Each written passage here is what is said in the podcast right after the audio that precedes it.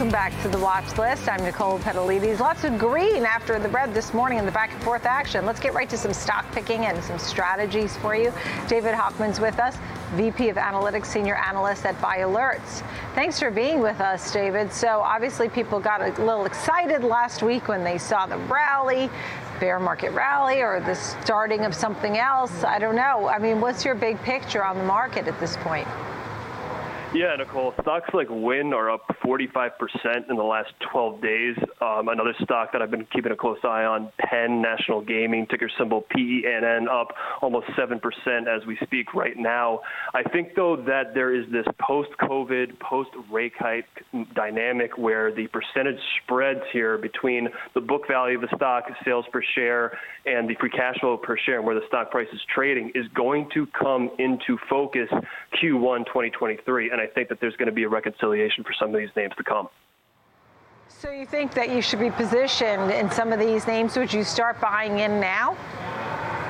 I think certain stocks like Penn National Gaming, who is going to be taking advantage of legislation coming online, legalizing sports betting in Ohio, whereas with Wynn shutting down a lot of their operations in Macau, Wynn hasn't reported a quarterly profit since 2019, coupled with the fact that Massachusetts, one of their biggest bets to date with the Boston Harbor property, looks like they're not going to get sports betting back online until at least Q2 2023. I think certain names in this space are overvalued versus ones that are undervalued valued, and if I was going to place my bets anywhere, it would be on Penn over Wynn.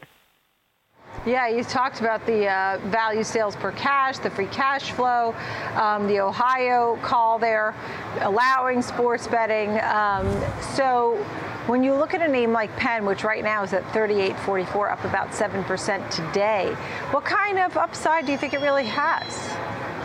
I think, you know, there could be somewhat of a small pullback here to around the 10 day SMA on the stock, which puts it around $33.86 a share. Let's just call it $34 a share to break even here, closing that gap at around $32 a share. Um, on a pullback, I like the stock all the way to possibly $40 and above. It has a relatively low PE in the industry right now at 23.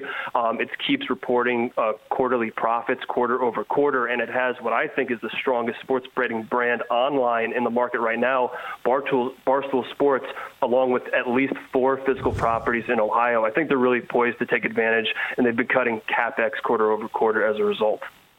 Right, but you would like to see a little bit of a pullback because it's at 38 today, as you said. Um, how about a name like Zoom? Now, Zoom hit a low recently of around $70. You see some potential there. Why? Uh, I was in. I had alerted a trade to Zoom uh, last week that did phenomenally well. I still think there's some meat on the bone for Zoom. I know uh, their business a little bit better because I study it. And in terms of corporate accounts, institutional accounts, I'm talking about entire municipalities. Um, there is this co- post-COVID dynamic where people are still dependent on Zoom, still dependent on companies like DocuSign, doing more and more remotely, not coming back into the office. And I think Zoom is still going to be positioned and poised to take advantage of that. And with a relatively low PE here, I'm seeing it right around uh, 23 as we speak. Uh, looking at the cash flow per share and the sales per share, I think there's a lot of upside, possibly all the way to the 200 day SMA, which puts the stock at around $100 a share. Right. Today I see it at 86 and change at this moment. And, you know, there are those who still depend on Zoom. I mean, when they were doing school, for example, my teenagers, they had Zoom classes. I mean, that's what they were using. Tell me about Intel, as we've seen, obviously, this group has done well. Um, AMD actually got some good calls, but why Intel? I like Intel for a number of reasons. Number one is the legislative kind of geopolitical dynamic shaping up with the CHIPS Act on the one hand, and I think this administration is going to be extremely favorable to stocks like Intel that are trying to bring domestic chip manufacturing to a reality in 2023. Um, you look at the spread right now; it's the stock was at an eight-year low only a couple of weeks ago.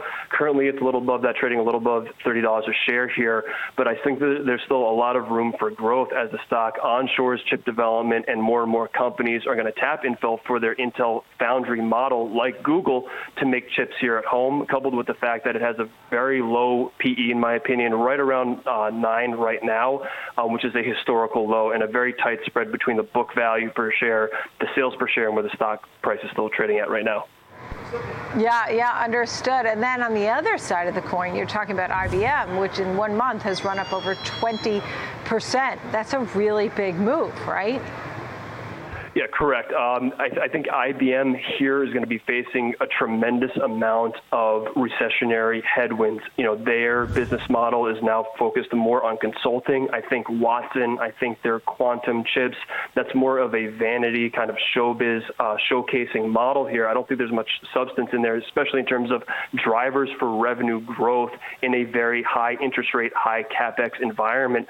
I see IBM as being extremely overvalued here. I think it's due for, for a pullback pullback, and it's been uh, close to 40 days since it hit its 20-day SMA.